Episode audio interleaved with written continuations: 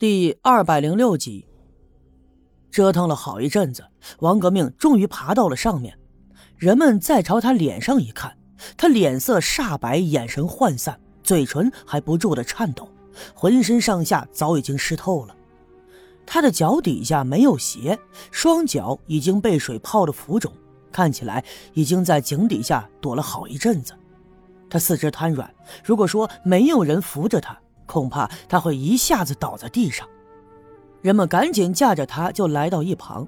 这旁边呀有一堆苞米的秸秆，就让他先坐在上面休息一下。一个邻居家的妇女赶忙端来了一杯温水，就递到了王革命的面前。他抬头看了看，双手颤抖着接了过来，然后咕咚咕咚地喝了下去，这才多少有了点精神。人们围拢着他问长问短。都想知道为什么他会躲在井里，而且奇怪的是，这井口上明明用土和木板封着，那么他又是怎么下去的？不过王革命并没有说话，他的眼神游离，还透着惊恐。这时候，老郑分开人群走了进来，对大家说了：“哎呀，得了得了，别吵吵了，你没看他都成啥样了吗？”说完以后，回首就吩咐一个身强力壮的小分队员，一弯腰把王革命背在了背上，直奔村部的院子去了。可这个时候，人们才想起来，哎呀，刘老二还在井底下呢。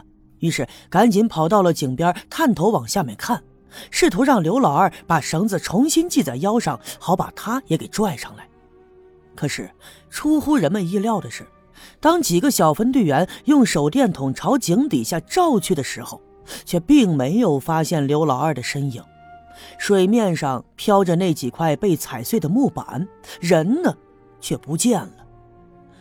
人们大声的招呼着，可是喊了好一阵子，没有听到任何的回答。一个小分队员急了，他脱掉外衣就打算爬到井里去，可是却被身后的老郑一把拦住：“别急。”你在上面看着，我下去找找。老郑一边说，一边也脱掉了外衣。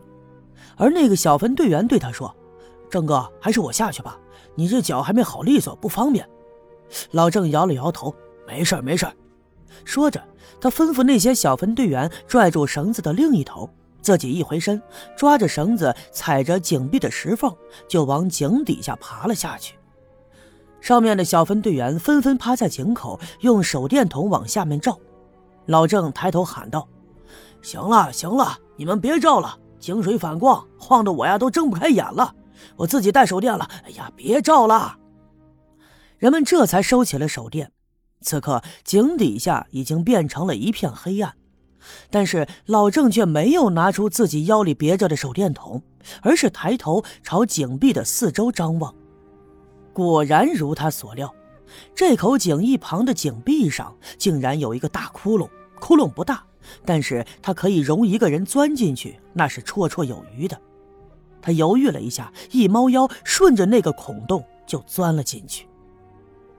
上面的人们恍惚就看到老郑钻进了墙壁里面，也能猜得到那里面应该是有一个洞的。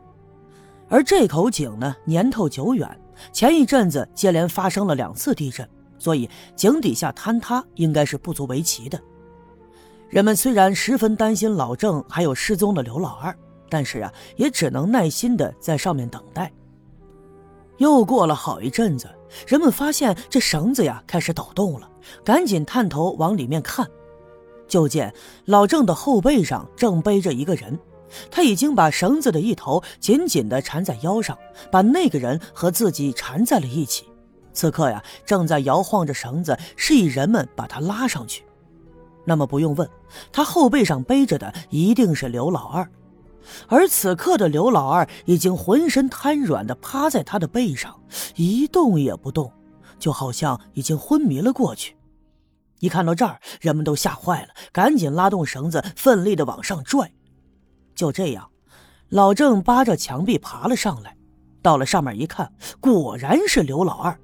可是他的后脑勺上正在流着血，顺着他的脖颈，把后面的衣服都给染红了一片。人们吓坏了，赶紧把刘老二接下来。又有一个身强力壮的小分队员把他背在背上，撒腿如飞的朝村部的方向跑。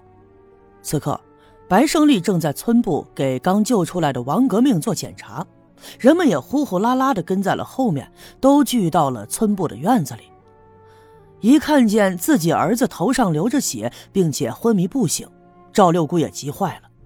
可是说来奇怪的是，六姑父始终靠在墙头上，面无表情。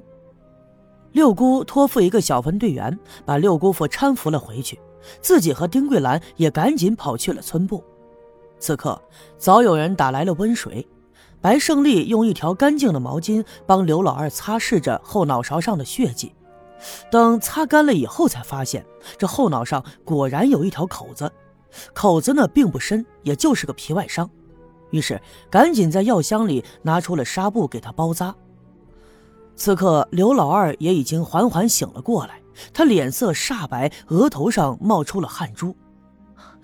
老二，你你这到底是咋整的呀？丁桂兰凑到跟前，关切地问。可此刻，刘老二刚刚醒过来，看来身体还有些虚弱，所以一时间呢，他并没有说话。而站在一旁的老郑说道：“哎呀，刚才我下去的时候啊，我发现井壁上有一个大洞。”看样子，可能是前两天地震的时候给震塌的。我一寻思，二哥可能进去了，我就往里面钻。但是啊，往里面爬了没几步，果然就看见我二哥趴在地上。呵，这后脑勺上还有血，旁边啊还有一块大石头。这肯定是往里钻的时候，顶上掉下来石头把他给砸昏了。我这才把他给背出来的。人们这才恍然大悟。怪不得刚才把王革命拉上来以后，发现刘老二不见了，原来是进洞里去探查，可没想到却出了这样的意外。白胜利给他包扎完伤口以后，在一旁的水盆里洗了洗手，转过脸就对六姑说：“呃，六姑啊，没事啊，就是砸了一下，回家呀，好好的休息两天，应该就没啥大事了啊。”六姑并没有接话，只是点了点头。但是他转过脸对一旁的丁桂兰说：“桂兰啊，你帮我个忙啊，咱们搀着老二回家去。”丁桂兰点头答应。于是他和六姑一起把刘老二扶了起来，迈着蹒跚的步子出了村部的院子，回家去了。不管刚才发生的一切如何的离奇，不管人们能不能想明白那口井明明是封着的，王革命却出现在了井里。那么到了现在，事情都已经告了一个段落。